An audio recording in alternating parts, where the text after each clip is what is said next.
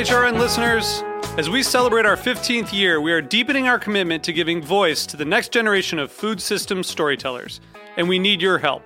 Our internship and fellowship programs help activate new possibilities for underrepresented and underestimated young people through experiential journalism, audio engineering, and production training.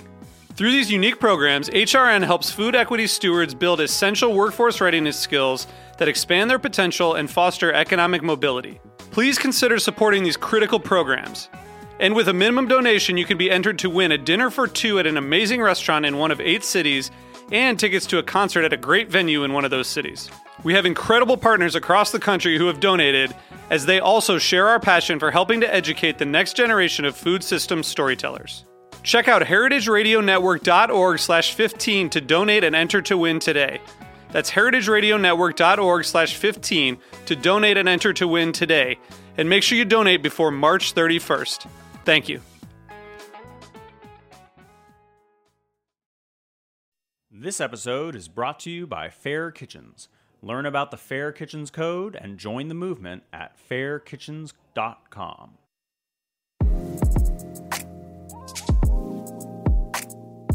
Now streaming from HRN, this is The Feed Feed. I'm Jay Cohen, editorial director of The Feed Feed, the world's largest crowdsourced food publication and social media community, serving as your daily source of what to cook, bake, and drink. Occasionally joined by our co-founders, Julie and Dan Resnick, we sit down with leaders and upstarts of the food media realm. So we often say that we're, as Feed Feed, answering this sort of age-old question, which is, what do we eat for fill-in-the-blank, breakfast, lunch, dinner? Our approach to doing so involves lifting up voices from culinary content creators all over the world, no matter how big or small their following is. This podcast takes the democratization of food media one step further by giving a behind-the-scenes look of the Epicurean magazines, websites, videos, and accounts you digest every day. We'll discuss everything from breaking into the industry, navigating social media. That's been my bigger social media thing is I just get bored very quickly. And even when things are working really well, I'm like, everyone's doing this. I don't want to do this anymore. Building and growing a community. People are like, why is it 5 E's? And I'm like, I don't know. When you say eats, how many E's does that feel like it sounds like? And that's why. No real good rhyme or reason to any of it, but that's also kind of been our style this whole time. And producing content that resonates with young and old. You know, if someone doesn't like my writing or the photographs of my book or the design, that's subjective. But if I see that a recipe didn't work, that I really failed someone. So whether you want to know what goes into food styling a magazine cover, the process of getting a cookbook deal, understanding what the hell TikTok is, or grasping how a recipe can go viral. I mean, I guess the thing about going viral, too, is that then it's out there. And people start claiming it as their own. And that's happened a few times recently with that tart, which is sort of depressing. But... Drag them. Name names. I'm not naming any names, but you know who you are. We'll be covering it all. This is the Feed Feed Podcast. Subscribe to the Feed Feed wherever you get your podcasts. So you don't shun the devil with your rock and roll load. Knows that country music's gonna save your soul. The devil runs his groove in them rhythm and blues. That's him. It's gonna get you some in the end. Welcome back to the Speakeasy. I'm Souther Teague. I'm Greg Benson. Hey, buddy, how are you? I'm great, man. How are you doing? I am well. I am fresh off of an evening last night where I was invited to friends and family at Niban, which is Kenta Goto's new bar, his second location in Brooklyn out by the Barclays Center. And it was just beautiful. I mean, I didn't expect it to not be. It was just so stunningly beautiful. I already am in love with Bar Goto. I talk about it all the time. Oh, yeah. It's my favorite bar in New York City. This is going to be a tight race. I mean, it's gorgeous. Now you're kind of having to choose like a favorite kid. Well, you know, I say all the time that I go to Goto every Sunday. I call it church, right? That's my church every Sunday. And now it's just like I have like an outpost location. Maybe I go to church. Maybe I'll switch it up, or maybe I'll have to pick another day. You know, is this Bible study? I don't know. Tuesday, does the metaphor stretch it? Yeah, Tuesday mass, Tuesday there service. Yeah, there we go. So maybe I go Tuesday to Niban and confession. Go there you go. Yeah, but it's stunning. You know, one of the things that I love the most about it, he has this beautiful back bar, custom made wallpaper. I haven't even heard of such a thing. It's this beautiful, and it runs the entire length of the bar, which is very long, and then in front of it were you know, typically all your bottles would be, there are no bottles, zero.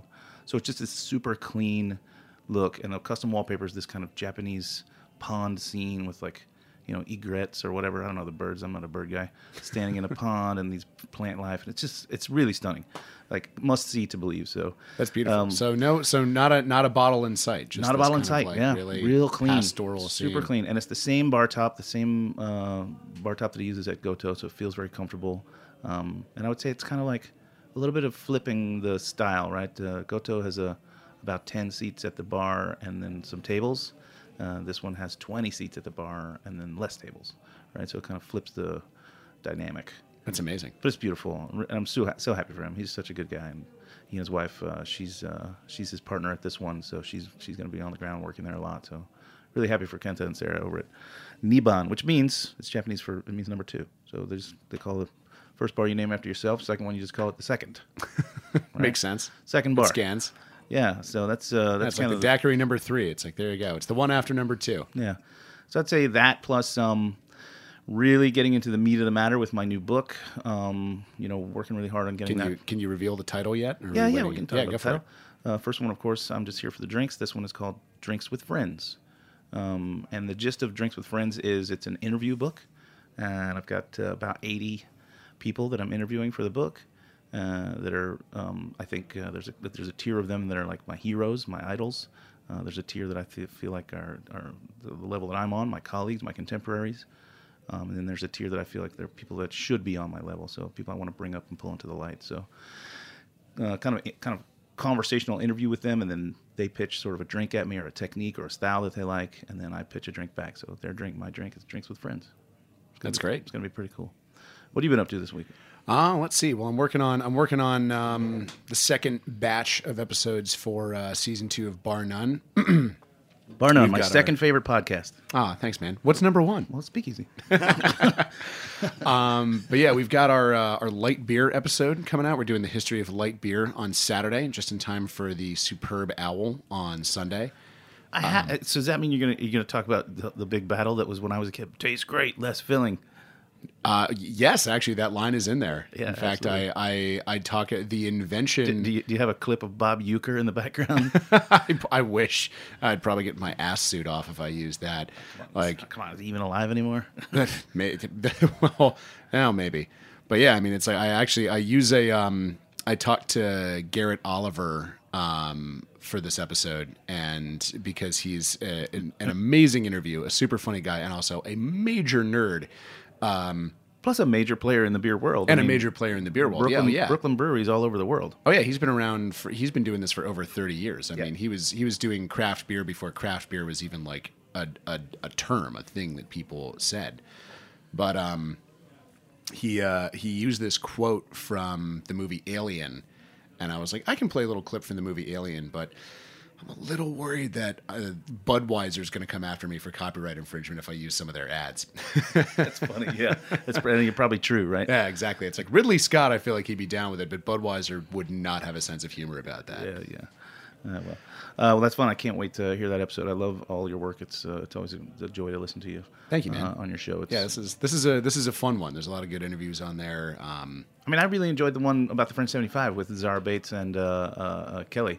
Oh, that was great. That was great having the two of them. That was a total coincidence. It was supposed to be just Kelly originally, and she sent me a text like the day of like, oh, by the way, my friend that is a brand rep for Cavassier is also here, and we happened to travel and talk about the French 75 together.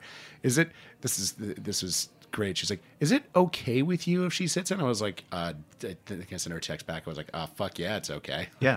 that would be amazing. Well, right. So because Kelly works for Sip Smith and Zara works for Cavassier, and the long term sort of debate is the French 75 a gin drink or a cognac drink? Yeah. Right? So and actually, it's a great episode to like go through the history of it and get to the bottom of it. Yeah, and just to plug them because they were great guests and their program is cool. The program is called Get Off the Fence. They sort of tour around and have friendly battles about which is the quote-unquote better spirit to serve a French 75 with, whether it's cognac or gin. Better. They don't go for more classic. They go for better. Yeah, exactly. Which, frankly, that's what I want to go for. I don't care if it's classic. I want it to be the best. Exactly. Right? I mean, my philosophy is why not have one of each, but... split the difference. Or split the difference. I've had some pretty good split the difference ones. I mean, I love splitting gin into cocktails with darker spirits. Sharpie mustache. Come on. There you go. Well, all right. Enough chit-chat between you and I. We got a couple of guests in the studio, plus we got some stuff to drink today, so we need to cut to the chase and get right into it. First, I guess our main guest on the show today is... I'm going to butcher both your last names, goddammit. I'm not even going to try yours anymore. I was going to try it. I'll say it after you. Alan, say your last name. Ruezga-Pelayo. Ruezga-Pelayo. It rolls off the tongue. It does roll off the tongue with a bunch of R's. And Alan, you're currently the North American brand ambassador for Cazadores tequila, which is some delicious juice, and you brought us a couple of marks here. We're going to taste some of that while we're here. And then your pal and my pal and everybody's pal, Colin Asare-Appiah. Am I nailing it? Almost. Damn it. Colin Asare-Appiah. Oh, okay. I got the first one, but not the second one. Appiah. Appiah. And you, my good friend, are the trade director of culture and lifestyle for Bacardi Brands. What the fuck does that even mean? Oh, I mean, first of all, it means you show up everywhere and you look very stylish. Yeah, that too. But it's definitely a title that we coined within the business. My role within the business is really to build a more equitable table for everyone from diverse backgrounds to have a seat at the table within the industry. And as you know, and we all know, now's the time to really celebrate the diversity within the industry. And my role's really, right? My role's really geared towards doing that. And hopefully there'll be more people like myself doing that kind of role. So you just get to be the champion of this movement. Yeah, of course. This movement, which is, I feel like, it's like I don't know, what starts off really slow and then gets faster and faster? I feel like that's what this movement is, right? Yeah. It's been going on for decades. It's starting to get faster and faster. Yeah, definitely. We're being more open and more welcoming and all that stuff. Everyone's in every field, not just ours. Yeah, not just ours. Not just ours. I mean, across all industries, people are becoming more open and more welcoming, and I think it's definitely the right path and the right track for all of us to be on. Yeah, man. Yeah, and you're doing some great work too, right? Talk to me a little bit about the show that you did in Africa. Oh, right, yeah, we did Cocktail Kings. Yeah, oh no, in that one, no, we did a cocktail show with Barman TV. That was basically to find the best cocktail bartender in West Africa, and some of the bartenders that I met, they were absolutely sensational. They spend a lot of time actually listening to your show, lads. Wow. Okay. Just so you know. Yeah, you guys are famous across the continent. I expect lots of free drinks the next time I pass. I think you should visit West Africa. Yeah, visit West Africa. Yes, I mean, it's on my list. You know, I got bit by the travel bug some years ago. You were on the very beginning of that, actually, that time I saw you in London. That was only like my fourth time out of country, and I've now been out of the country like a dozen times.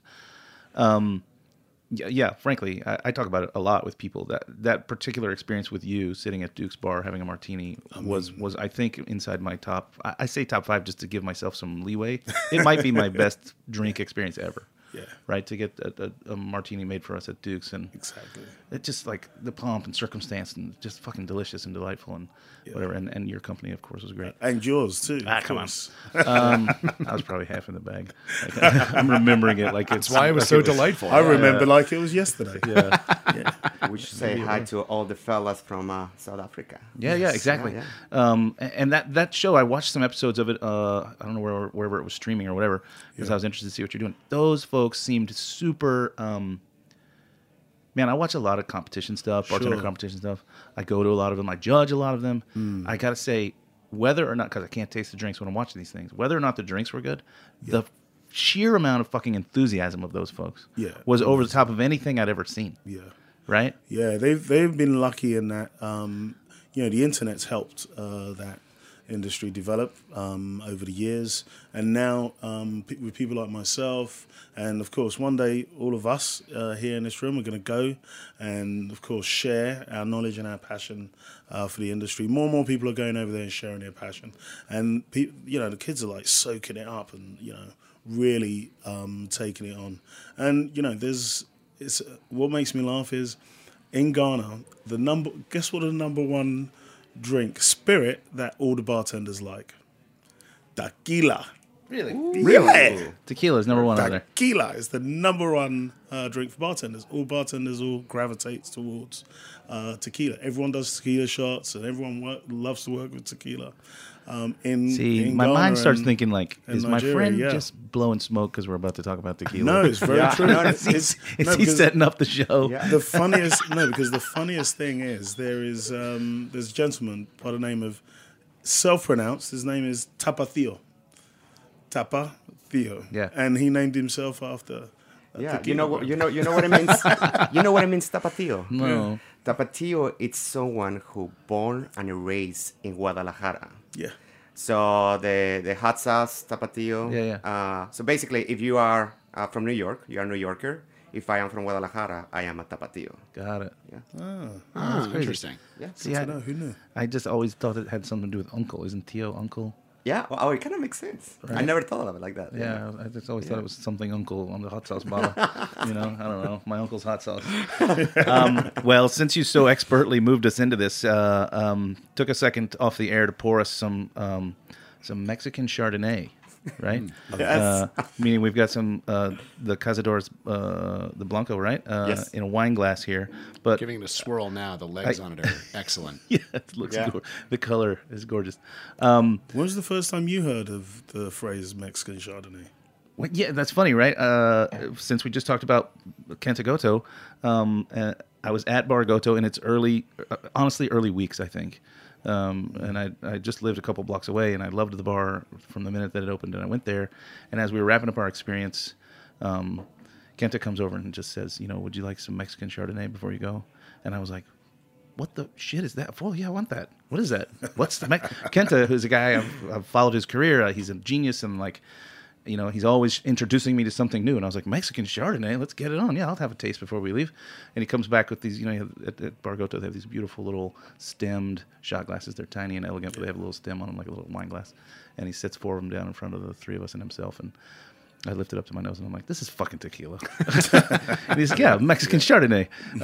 So now we drink tequila out of wine glasses like fancy men. But also, there's a toast you wanted to reveal for us, yeah? Oh, definitely. So basically... Toast. In Guadalajara, where I born and raised, before that we drink some tequila, we like to make a lot of toast, trying to make things more interesting. Yeah. And so these toasts I learned from back home, and it goes, so first of all, you have to have your Mexican Chardonnay in your hand. Yeah. And then after that, you have to say, with water, we ask advice, with tequila, we made decisions. Nice. Salud. With water, we ask advice, with tequila, we make decisions. Well, here we go. Here's to good decisions, gentlemen. Yeah, good decisions or bad decisions. Just make one. At least they're made. Yeah, right. Mm. Man. That's delicious. That is delicious. And easy drinking. Dangerous juice for mid-afternoon on a Wednesday. It's a Chardonnay. It's fine. It's 7 o'clock in London. Yeah, there you go. Well, as a guy who travels all over the place, you can pick what time you want to be. Basically. Yeah, that's the truth. I could always tequila o'clock. Yeah. So, Alan, talk to us a little bit about, you didn't just, no one's born into the role that they're in. What were you doing before you took this role? Because you've only been doing this for a short time, right? Yeah, it's been actually less than 2 years. Yeah. Before that, I think the last time I saw you on a bar, you were Dante, right? I was. I work at Dante, and then before that, I was working at the same time as Seamstress, and then I was working at the same time at Meta.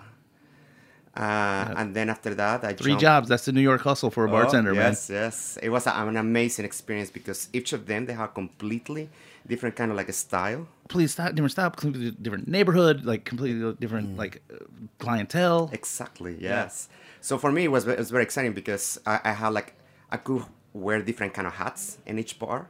So in one of them, it was like a very like a cocktail forward. The other one, it was like a more relaxed. The other one, it was more food forward. So it was very interesting. I have a great time, and then after that, I jumped into this role as the North America Tequila Cazadores ambassador, which is crazy because I never had an ambassador role before, and I was like, oh yeah, you're going to represent tequila all over North America. I was like, okay, so that means that.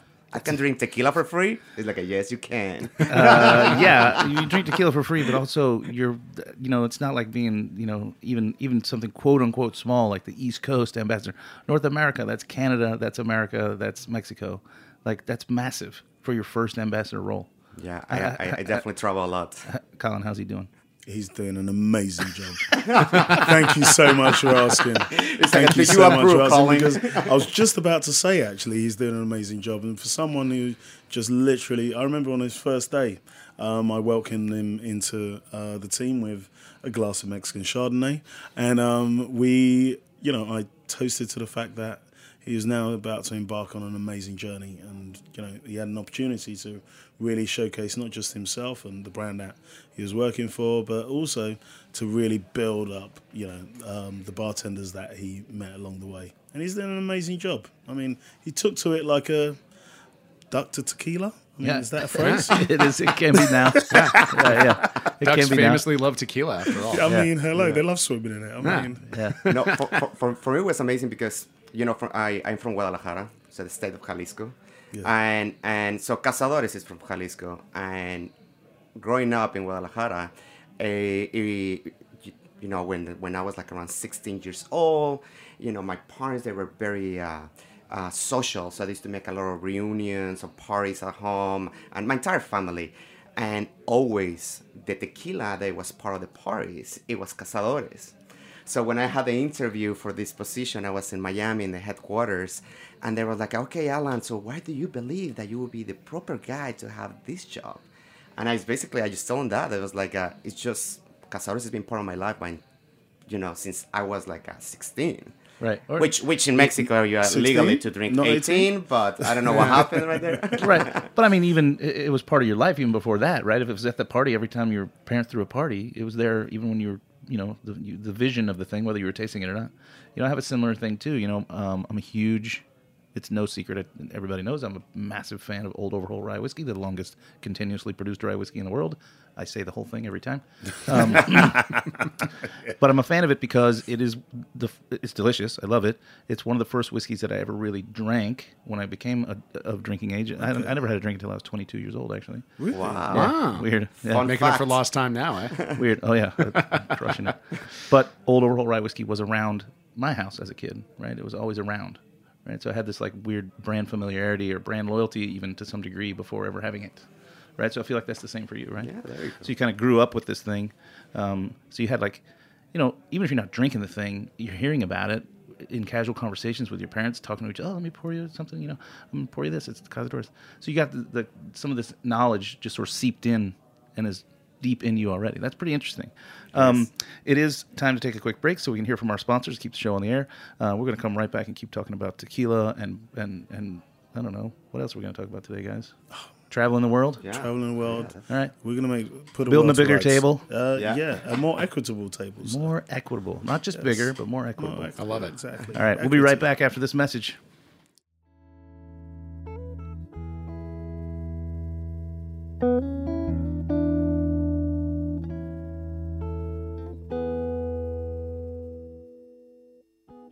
This episode is brought to you by Fair Kitchens.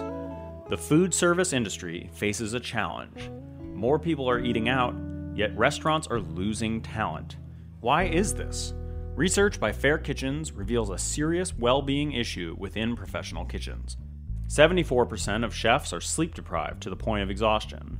63% of chefs feel depressed, and more than half feel pushed to the breaking point. This can't be ignored.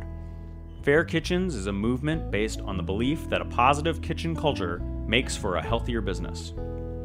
By taking the pledge to be a Fair Kitchen, they'll provide you with free information, tools, and resources to help you take action towards making your restaurant more stable, productive, and happy, which positively affects the guest experience.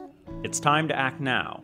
Learn about the Fair Kitchens Code and join the movement at fairkitchens.com.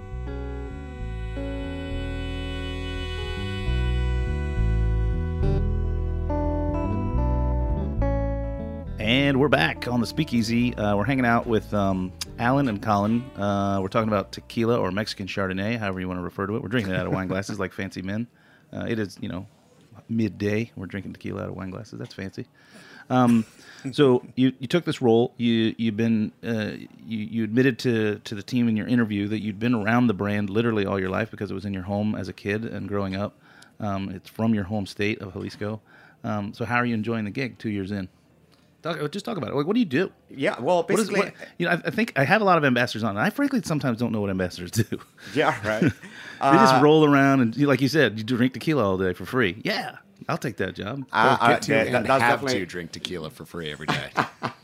That's definitely one of the highlights. It's just, for me, drinking tequila, it just connects me to my roots, from back home in Mexico. And for me, it was, even before being the brand ambassador of Tequila Cazadores, when I moved to United States, it's been like almost 16 years ago, I feel like I've been the ambassador of my own country. Always talking about tacos, talking about different kind of beverage, tamales, tejuino, everything. It goes back to my roots. I feel like I always been like trying to talk about, back home.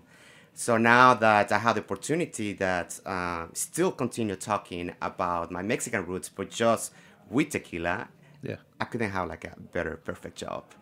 And basically what I do is just educate basically the consumers, the trade, the sales rep from all over North America, which for me, it is a huge, I feel very honored for me being one of the persons to give them the inspiration so they can go and talk about it, and they can be the Tequila Cazadores ambassadors in all liquor stores and restaurant bars, and spread the love. Yeah. I mean, it sounds like it's very baked into the whole situation for you. I like the way you sort of refer to yourself as an ambassador of your home first, and then an ambassador of this product second, right? Like, that's pretty cool. I think we all do that, right? No matter where we're from, we talk about it all. I grew up in the South. I talk about things that are Southern all the time. Anytime I see a biscuit on a menu, I order it and I complain about how it's not right. That's the joy of being from somewhere, right? It's just like, it's not as good as it is there. Yeah. You can't, this isn't right. These aren't grits. As well. That's the funny thing about being from DC is we have three things. We have the Ricky, we have Mumbo Sauce, and we have the Half Smoke. And that's it. Those are the three. I mean, don't you get to claim crabs, don't you? No, that's Maryland, man. Yeah, it's close enough. We're adjacent, and sure, anytime I see anything that has Old Bay on a menu, whether it's if it's food, but particularly if it's a cocktail, I'm like, that. I want that. Let me get that. And just to throw some culture in there, you also have go-go. Oh, absolutely. We fucking go-go. I love go-go. Yeah. Yeah, I just heard of this amazing go-go band. I'm going to try and see them when I go back to DC. If I remember the name before the end of the show, I'll let you know. All right. It's not Rare Essence, is it? No. I've been jamming on them recently. I think it's four women there, and they're absolutely crushing it. But just going back to your question about brand ambassadors, actually, and being an ambassador now for... a number of years. It's the first time I've seen you with a beard, and there's a lot of white hairs in there. Yeah, exactly. No. Salt and pepper. So yeah. Yes. It makes me look distinguished. Well seasoned. It's pretty salty. It's pretty salty, sir. I know. And the funny thing is I'll shave it off, come spring. But for the moment, I'm enjoying it. But just go back to your question just about, what an ambassador does. It's been, for me, for my career as an ambassador, I've always realized that bartenders, bar managers, bar owners, anyone in the spirits industry, they love to connect with other people, their peers. And so being an ambassador who used to be a bartender, as Jacob Breyer says, Colin, you used to bartend in the last century. I'm like, yeah, thank you very much, sir. I've been an ambassador for that long. Brand ambassadors really do provide that face of the brand. They provide the voice of the brand. I remember when I first started working with Bacardi Brands, I remember I would walk into lots of bars, and people would say, "Oh, what, you're representing Bacardi Brands?" I said, "Yeah," and they said, "Well, nobody has walked through these doors representing Bacardi Brands in years," and it was something that the business saw that we were lacking in, and we've really, I think, done well in bringing people like Alan on to be the face of all the amazing brands that we have. And, also in my role as well, what we do is I try and use a lot of the platforms that we have to engage with bartenders. Like, we have Bar Spar, which is Cazadores' wellness piece that we get bartenders. You can explain more about it, actually. Yeah, do you guys want to talk about Bar Spar? Do you guys ever hear about the bartenders boxers? Of course, yeah. Of course. Yeah. So basically, it's a partnership we did with a bartending boxing organization. So they present this idea of Bar Spar, which we believe it was just fit perfectly with Tequila Cazadores, because in Mexico, you know, one of the biggest sports, it's of course soccer or football. And the second one, it is boxing. So it's like, oh, you know, it just fits perfectly. So basically, what is Bar Spar? Yeah, yeah, wrestling. Lucha libre. Lucha, yes. Yeah, yeah. The luchadors. Yeah. Yeah. So what is our Bar Spar? So Bar Spar basically, it is a program where we bring bartenders into practice the basics of boxing. And so they're being guided by a professional trainers, and they do a program about like 90 days. And then at the end, they end up being registered in the USA Boxing Organization. And then they have an amateur fight. And this amateur fight is a production, like kind of like a Vegas style. And we invite, you know, the bartenders' friends, their family, all the people in the industry to come and support, you know, that they finish this program, that they, it is not easy. It's a lot of hard work. And at the end... Yeah, boxing is... It's fucking rigorous. It is. It is. Did you guys ever do boxing before? Training? I never did boxing training, but I used to have a back when I lived in places where you could have a thing like a garage or a basement. I always had a heavy bag, and like to spend even 45 minutes hitting a heavy bag is like you're spent. Yeah. It's a lot, man. Like you're spent. Yeah. Yeah. Yeah. Yeah. And the program has been like super successful. Like this is our third year doing this program. So basically, Tequila Cazadores and Bartending Boxing Organization, we bring in bartenders from behind the bar to go to the boxing ring, and for the past 3 years we complete like over 260 bartenders working as a bartending boxing, and then also we did like a 22 fights, but basically the final fights, and at the end we have like about 11,000 spectators seen these fights all over Canada and United States. So 11,000. Wow. Yes. Man, that would freak me out about doing in the program. Like, I'll do the program, I'll go through all the work, and then fight in front of 11,000 people and probably get my face knocked off. Yeah, you know, come on. Bartenders love being in front of the public. I mean, that's what we do on a day-to-day basis, right? You know, we stand on our stage behind our bars and we face our crowd, right? Yeah. And, we do what we do best. Yeah, and, this year we extended the program to our new cities. So because I just feel like the bartender they are asking us is like, when are you going to do Bar Spar in my city? So this year we finally we extended to our new cities, which is that we are very, very excited. Yeah. I mean, I think it's, you know, it's definitely another aspect of the industry that's grown and matured in a lot of ways, where we're more concerned than we have been in the past with our own personal health and well-being, right?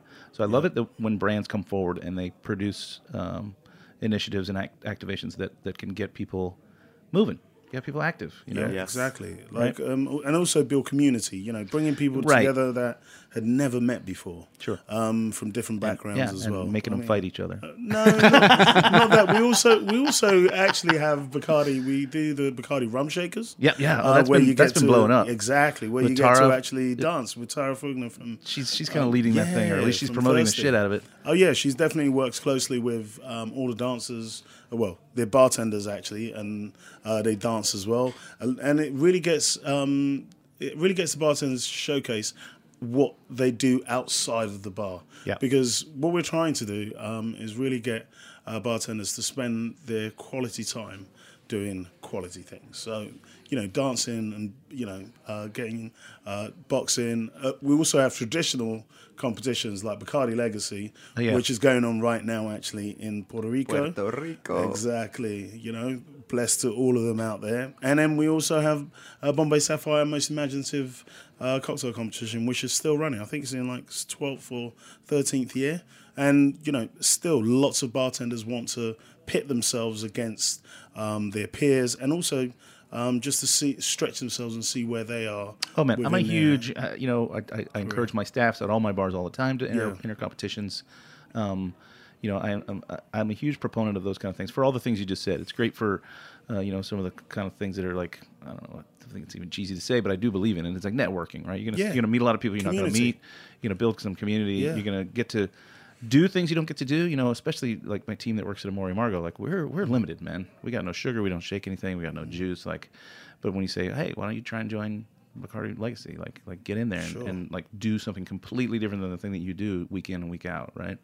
So that gets you a little bit more, I don't know, it gives you a better perspective of things, you know? Like when I was a chef, you know, when you're a chef, you cook the cuisine of the food that is dictated by the ownership or what have you, right? True. Yeah. But that doesn't mean I don't stand there making pasta all day thinking to myself, man, I'd really like to roll up some sushi rolls, right? But I don't get to do it at work. But if there was or tacos, yeah. But if there was a competition, like maybe I'd be like, oh man, I'm gonna go try this competition, you know? Like there's a, you know, smoked ribs. I'm gonna go smoke some ribs and see if I can get in there just to stretch those muscles, learn those techniques, meet those people, get into that group. So I think that a lot of the activations that you guys produce are really pretty fascinating, and I'm really glad you do them. Thanks. Well, and also, thank you. Yeah, but and it goes back to what we were talking about before the break too, about building a longer, more inclusive table. It's like you don't, like, you know, if you are only rolling pasta and you only like know about pasta, you're not going to have an opportunity to learn how to make like a really dope sushi roll. Like you need to kind of step out there and encounter people with different perspectives that come from different backgrounds that have there's a little bit at this from a different perspective than you have. Yeah, and there's a little bit of that that's on you. The onus is on you to kind of seek out things. But man, it certainly makes it easier when someone says, hey, I'm going to offer this opportunity for you to come and make some sushi rolls. And you just kind of got to sign up and get there, you know? Yeah. You're going to make an opportunity for me to go get some professional boxing training. I don't have to go seek that out and find it on my own and go through all of the hoops of even just setting it up, right? You've set it up. Like, if you want to join, let's get this on, right? So I think it's really great that you guys do those kind of things. Yes. What? Amazing. So two years-ish, you said. You've been North American brand ambassador for 2 years. So have you, in 2 years, have you yet seen all of your sites? Like, I feel like it's impossible. Have you been to all of your cities even? I've been going. I did the first couple months. It was very intensive, where I definitely went to, hey, how are you? My name is Alan. I'm the North America Cazadores ambassador. So, and I was like, one day, half a day, move on. And some of them I still have to. Like you're stumping, like on the train, crossing the vote for Alan. Shaking hands. Yeah. Amazing experience, you know. It's Al's my pal. You got pins, man. Al's my pal. He's got pins and everything. Oh, my God. We're doing those. All right. I'm going to make those. Al's my pal. Yeah. Oh, I like it. I know Sutter said it. Oh, perfect. Yeah. But then I still have to go back and show some of the love. Definitely for that experience, it's the traveling. Sometimes it's not like something that the nicest thing ever. But then once you get to the destination, it's just amazing. It's just. I'm gonna let you in on a secret you probably don't know. What is it? I'm gonna let you in on a secret you probably don't know. What is it? As you get higher and higher up, and as you do this for longer, you probably travel like Colin does, first class all the time. Oh, get out of here! Those days. That would be my dream job. No, but travel like Colin. Get out of here! No, we don't travel first class at all. That was in the days of Simon Ford. That was the golden age. Simon Ford and Raj Nagra back in the day. They did, and of course, Dmitry Lazinska, when he was the Grey Goose Global Ambassador. Yeah, they traveled first class all the way. And all the time. Now, no, it's okay. I mean, I go coach. It's all good, man. But, you know what I mean? You get up, you get down, you get same plane, right? Yeah, same plane. Exactly. We've been having some kind of coincidence traveling. Oh, yeah. We do. We keep bumping into each other on a plane. I mean, we don't see each other, you know, normally in Brooklyn, and then we'll just end up at an airport getting on the same plane somewhere. Yeah. You know, which is normally. But the funny thing is, which is normally what happens with a lot of ambassadors, and that's what made me start the Brand Ambassadors Christmas Brunch. Mm-hmm. We started it 9 years ago, 10 years ago, and now every single December we get all the ambassadors in New York together to sit down, break bread, and say hi and show some love. You know what I mean? Right, because I feel like similar to my feelings about being behind the bar. Yeah. I always joke and say, you know, we all work for the same company. It's just different branch offices, right? Yeah. That's how we feel. The boomerang, that's the inner office memo, sure. Right? It's going from you know, office to office. Put it in the pneumatic tube. I feel like we work together, but we don't get to see one another ever. right? Yeah. So I love that notion because, yeah, all the brand ambassadors are doing a similar job, you know, out there trying to promote things and involve people and engage people. Yeah. But you don't get to like hang out a lot. No, so it's cool that you've created something at least once a year we can sit down together. Yeah, we try and do that. Also, I find, you know, cocktail festivals, I mean... Sure. They try... we have BCB here in Brooklyn. Long may it stay in Brooklyn. And, you know, I petition for that. And I think it does a lot for Brooklyn. It does a lot for the city. And Tails as well. For New Orleans, I think it's great for bringing everything together. That might be a little bit more costly for people to get to, but you know we're all here in New York, so you know BCB is definitely a festival that we celebrate. And you know I always go to Tails every year. I think I've been going for about the last 12, 13 years. And now I'm on the grants committee as well, actually. Yeah, well, I'm on the selection committee now for BCB. Yay! Well done. So I'll awesome. Be Angus and I and a bunch of people will be going through all the submissions. Yesterday was 27th. 27th was the final day for submissions. Yeah. So now we got to sift through them and see who's going to be on the stages at BCB for the upcoming BCB Brooklyn. Yeah, we just did. We just actually closed the submission process actually for the Grey Goose. Great Bar Race grant. Grey Goose do this industry event, which we started last year in key markets, and it's basically it's based on the French, famous French waiters race that they used to do in Paris, where people will carry trays and they'll run through all that kind of stuff. We do that. We did it here in New York. We've done it in Miami, and I think we've done it in Chicago as well, in LA. And it's something that we're going to be doing around the country. And it's basically bars getting together. So you got your bar backs, your bar managers, your waitresses, your servers, and everyone coming together on one team. And it's about skill and teamwork. And it's so much fun. But built on the back of that, we have this charitable grant, which Grey Goose have been, you know, generous enough to donate. We just closed on the submissions last week for people who are providing a platform for diversity and inclusion within the industry. And it's a great grant for that. And I think Grey Goose has done a great job of actually really getting involved. And you know I like to say, get involved, bruv. Get involved, bruv. That's your pin. You have your own like an Instagram. Yeah, of course, my own hashtag. Yeah, I've got my own GIF. Yeah, you do. Get involved. All right, looks like Alan's grabbed us another bottle. I'm getting a little thirsty with all the talking, so I think we should do some reposado. Yeah, this one's a little bit more tequila reposado, straw-colored Chardonnay.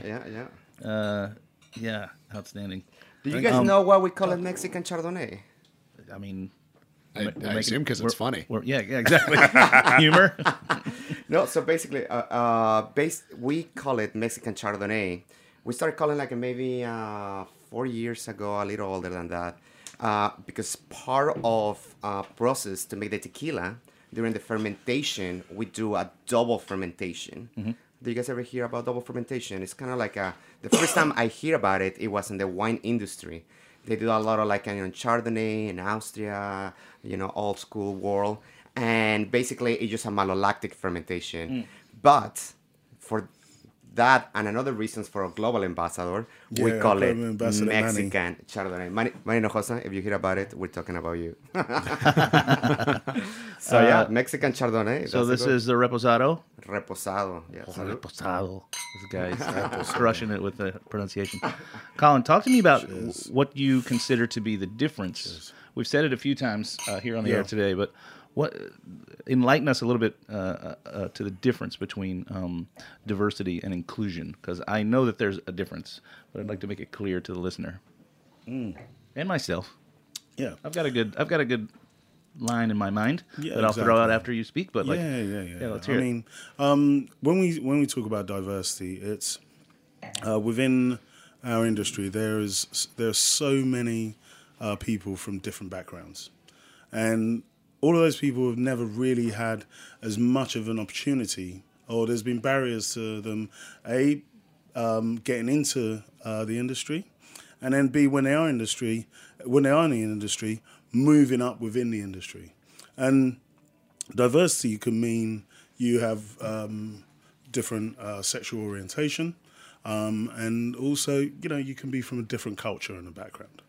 And when it comes to inclusion, it's really looking at how we can best represent all of the people that are around us in our bar teams. You know, so to, you know, whenever I go out, I always try and, whenever I go out recruiting for any of our platforms, I always try and make sure that we have as diverse a group of people as possible, as a good representation of the nation and of the people that we want to surround ourselves with as possible, and include those in all of the platforms that we have at Bacardi, and to make it an even playing field so that you're not discriminated in any way, shape or form. Yeah. And I think, you know, obviously there are inherent biases that we all have, and it's to overcome those and to provide level playing field for everybody so that they can get involved, bruv. Yeah, you know what I mean? I love it. I love it, and I love that you're sort of the spearhead of that with this, you know... It's no shock to anyone to hear that Bacardi's not a small company. It's massive. You've got a lot of reach. Sure. You got a lot of brands underneath you. You got plenty to reach. So if the whole company is you know, aspiring to be on that same platform that you just described, then that's a massive you know, dent. It's really important in the system, right? So they can a lot's happening. Yeah, our good friend, I think all of us in this room know Eric Castro. Yeah.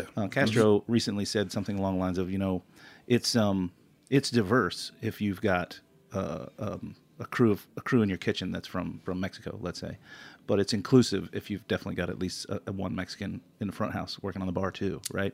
You can have a diverse house. You can have a diverse house and still not be inclusive. Yeah. If everyone isn't working every position. Yeah. Right. And to be inclusive and be part of the decision making process. All of it. Yeah. Top to bottom. Right. Soup to nuts. So important. Yeah. 100%. I would definitely agree with that. Yeah. It's nicely. Well, I mean, Eric. Eric. Yeah, well done, Eric. Who knew? You knew. Poetic, plucky guy. Poetic. Hope he makes it. Yeah. He's doing all right. He's probably at Disneyland again. He and his wife. But, you know, talking about like a, you know, Bacardi. Yes, you mentioned like a, you know, it's a big company. It's very massive, but at the same time, like a. One of the things that it makes me very excited to start working for this company, it is just not that they have a great portfolio. It is also that they are very environmental. So, you know, they are thinking all about how green they are, how sustainable, and they're trying to apply to every single one of their brands. Yeah, you got some examples with Cazadores? Well, yeah, with Cazadores, it's something that I would love to.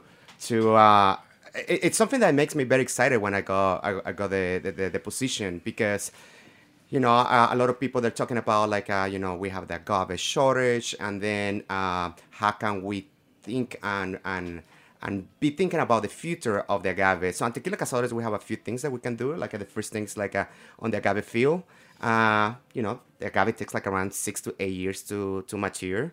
And so how can we help the new generations of the agave? So in our case, once we send the gimadores to go and do the harvesting, the agave leaves, or the pencas del maguey, we leave them on the field as a part of being a compost, because the soil needs that. The soil needs to be rich for the next generations of the agaves. If you continue just reuse it without being careful, the agaves after 6-8 years, even if you wait that long, they're not going to be the sugars or the healthy agave that you need. On top of that, the distillery, we don't use only the agave to make tequila. We use the agave also to power our distillery. Okay. What do you mean?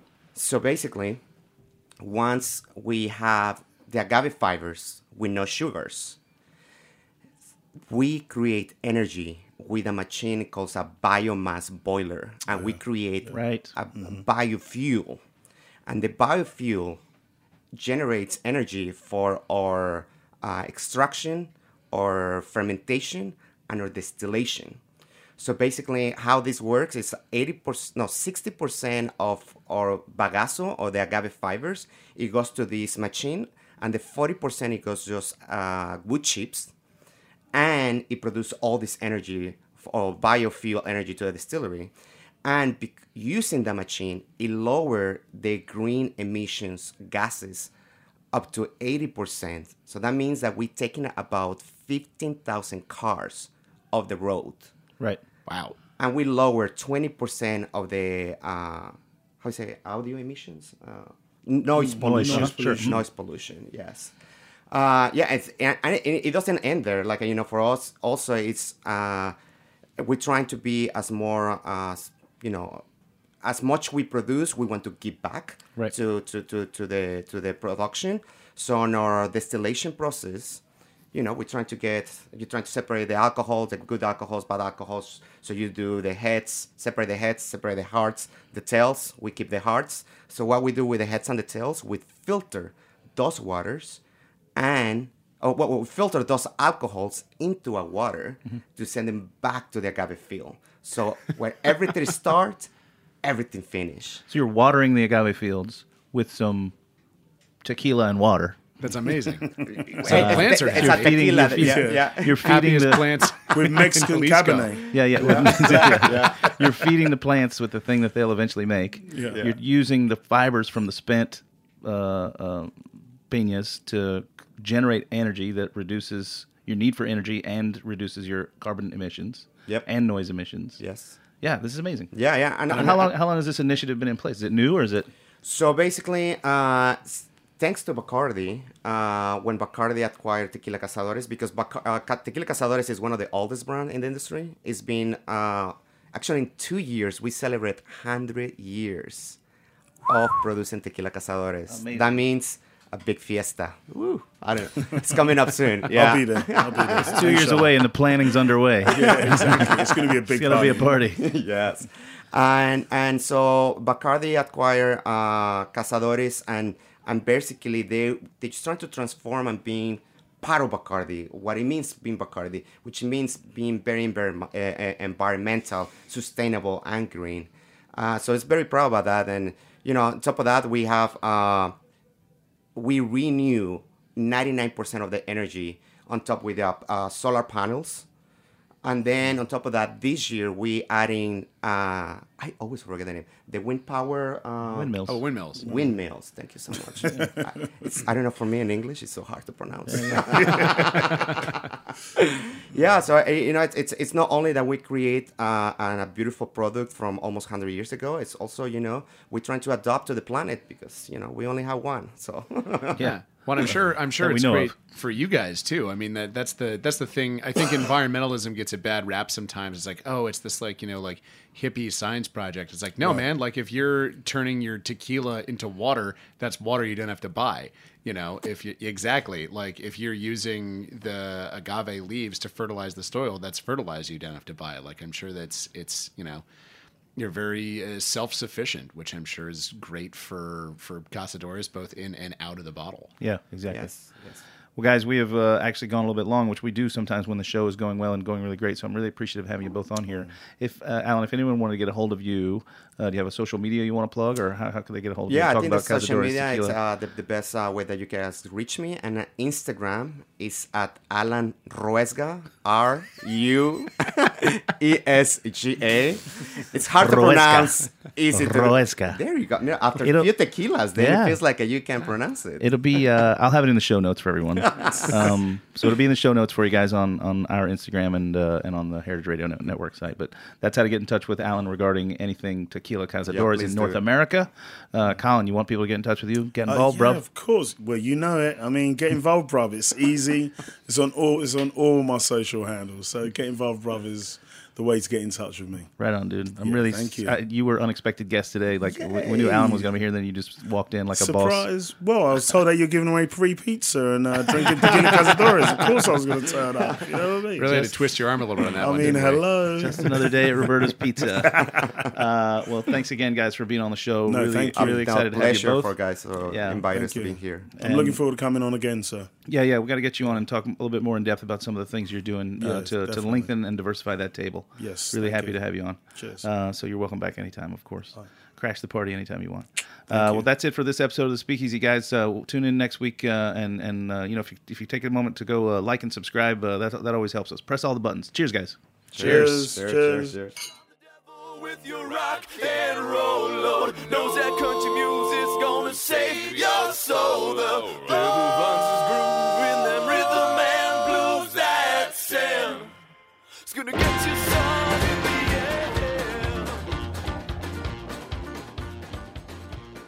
the air. The Speakeasy is powered by Simplecast. Thanks for listening to Heritage Radio Network, food radio supported by you. For our freshest content and to learn more about our 10-year anniversary celebration happening all year long, subscribe to our newsletter. Enter your email at the bottom of our website, heritageradionetwork.org. Connect with us on Instagram and Twitter at heritage_radio. You can also find us at facebook.com/heritageradionetwork. Heritage Radio Network is a nonprofit organization driving conversations to make the world a better, fairer, more delicious place. And we couldn't do it without support from listeners like you. Want to be part of the food world's most innovative community? Subscribe to the shows that you like, tell your friends, and please join the HRN family by becoming a member. Just click on the beating heart at the top right of our homepage. Thanks for listening.